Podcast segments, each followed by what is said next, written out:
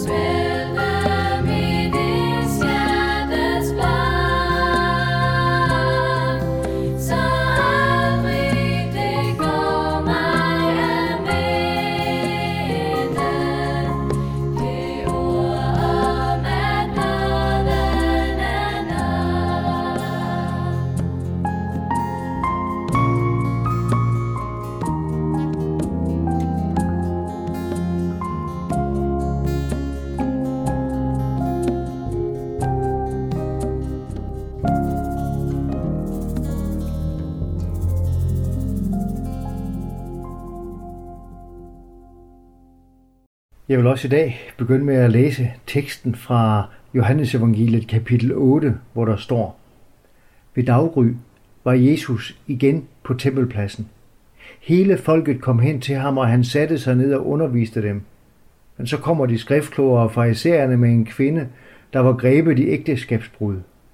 De stiller hende foran ham og siger til ham, Mester, denne kvinde er grebet på færre skærning i ægteskabsbrud og i loven har Moses påbudt os at stene den slags kvinder. Hvad siger du? Det sagde de for at sætte ham på prøve, så de kunne anklage ham. Men Jesus bøjede sig ned og gav sig til at skrive på jorden med fingeren. Da de blev ved med at spørge ham, rettede han sig op og sagde til dem, Den af jer, der er uden synd, skal kaste den første sten på hende. Og han bøjede sig igen ned og skrev på jorden. Da de hørte det, gik de væk en efter en, de ældste først og Jesus blev alene tilbage med kvinden, som stod foran ham. Jesus rettede sig op og sagde til hende, Kvinde, hvor blev de af? Var der ingen, der fordømte dig? Hun svarede, nej, herre, ingen. Så sagde Jesus, heller ikke jeg fordømmer dig. Gå og synd fra nu af, ikke mere. Der var bare en eneste denne her dag, der var helt ren og havde ret til at dømme. Det var Jesus. Jeg kan levende forestille mig den her situation for mig. Langsomt, meget langsomt var stenene faldt ud af hænderne på dem, der havde samlet dem op, dem op, og lige så stille læste de væk. Til sidst kan vi næsten høre stillheden. Det, der måske undrer mig, det er, hvorfor kvinden ikke også stak af, da hun havde muligheden. men hun var muligvis paralyseret af sin skræk. Og da Jesus så retter sig op og ser på hende og spørger hende, om der jo ikke var nogen, der fordømte hende, og hun siger nej, så siger han til hende, jeg fordømmer dig heller ikke. Har du tænkt på det? Han siger ikke til hende, som han sagde så mange andre gange, din tro har frelst dig. Og han siger heller ikke til hende, gå bort med fred. Han siger ikke, som han sagde til den lamme mand, som de fire venner havde båret hen til ham, dine sønder tilgives dig. Han fordømmer han ikke, men han siger heller ikke til hende, at han frikender hende. Han sætter hende i valget. Ja, det han siger til hende er nærmest, fat et andet sind. Tag imod forløsningen. Jeg fordømmer dig ikke. Du må få lov at være hos mig. Det eneste vi ved om den her kvinde her er, at hun blev grebet på færre skærning i utugt. Andet ved vi ikke om hende, hendes familiesituation, hvor meget naboerne kendte til det, hun havde gang i.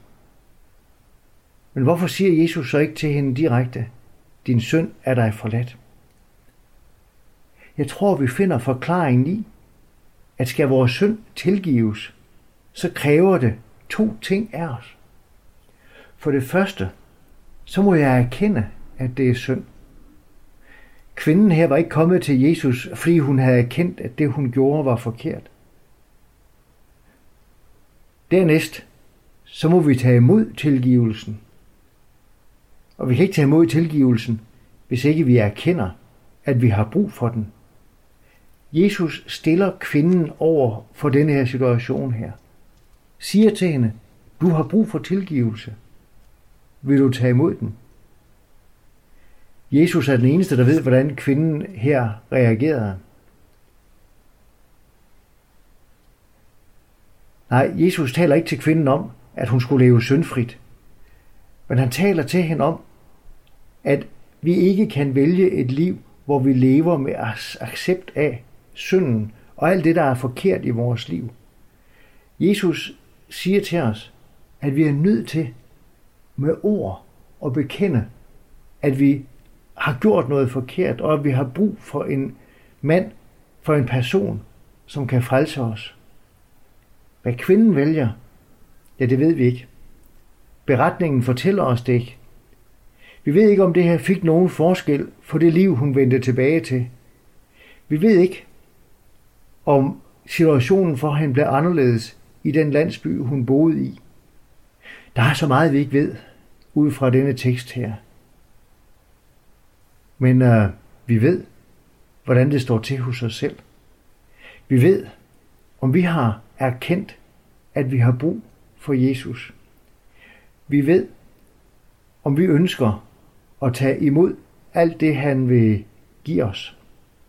Gud ønsker at komme ind i vores liv. Gud ønsker virkelig at få lov at sige til os, din synd er der tilgivet. Men vil vi give ham lov til at sige sådan til os? Alt for ofte stopper vores interesse her.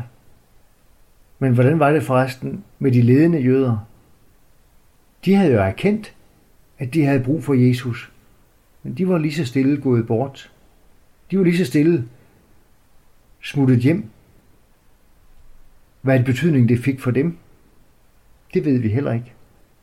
Men du ved, hvilken betydning Jesu ord får for dig.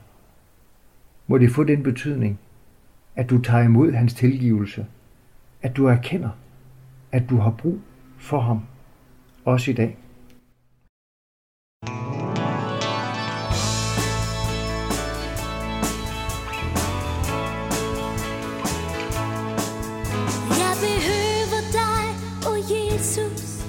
Til har brudt synd i mig. Hjertet er så mørkt og øde, er så koldt og dødt i sig. I det dyre blod alene, kan det blive rent og godt. I den kilde vil jeg bade,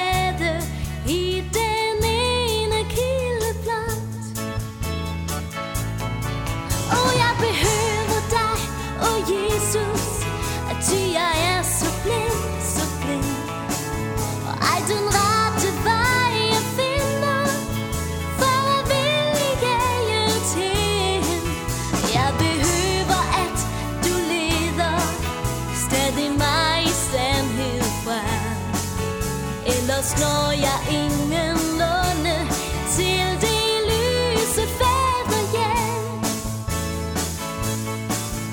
Jeg behøver dig, o oh Jesus Til jeg fattig er og svag Ja, jeg er her en gæst og fremmed I din varetægt montag Jeg behøver al din ømhed For at fortvivle tvivle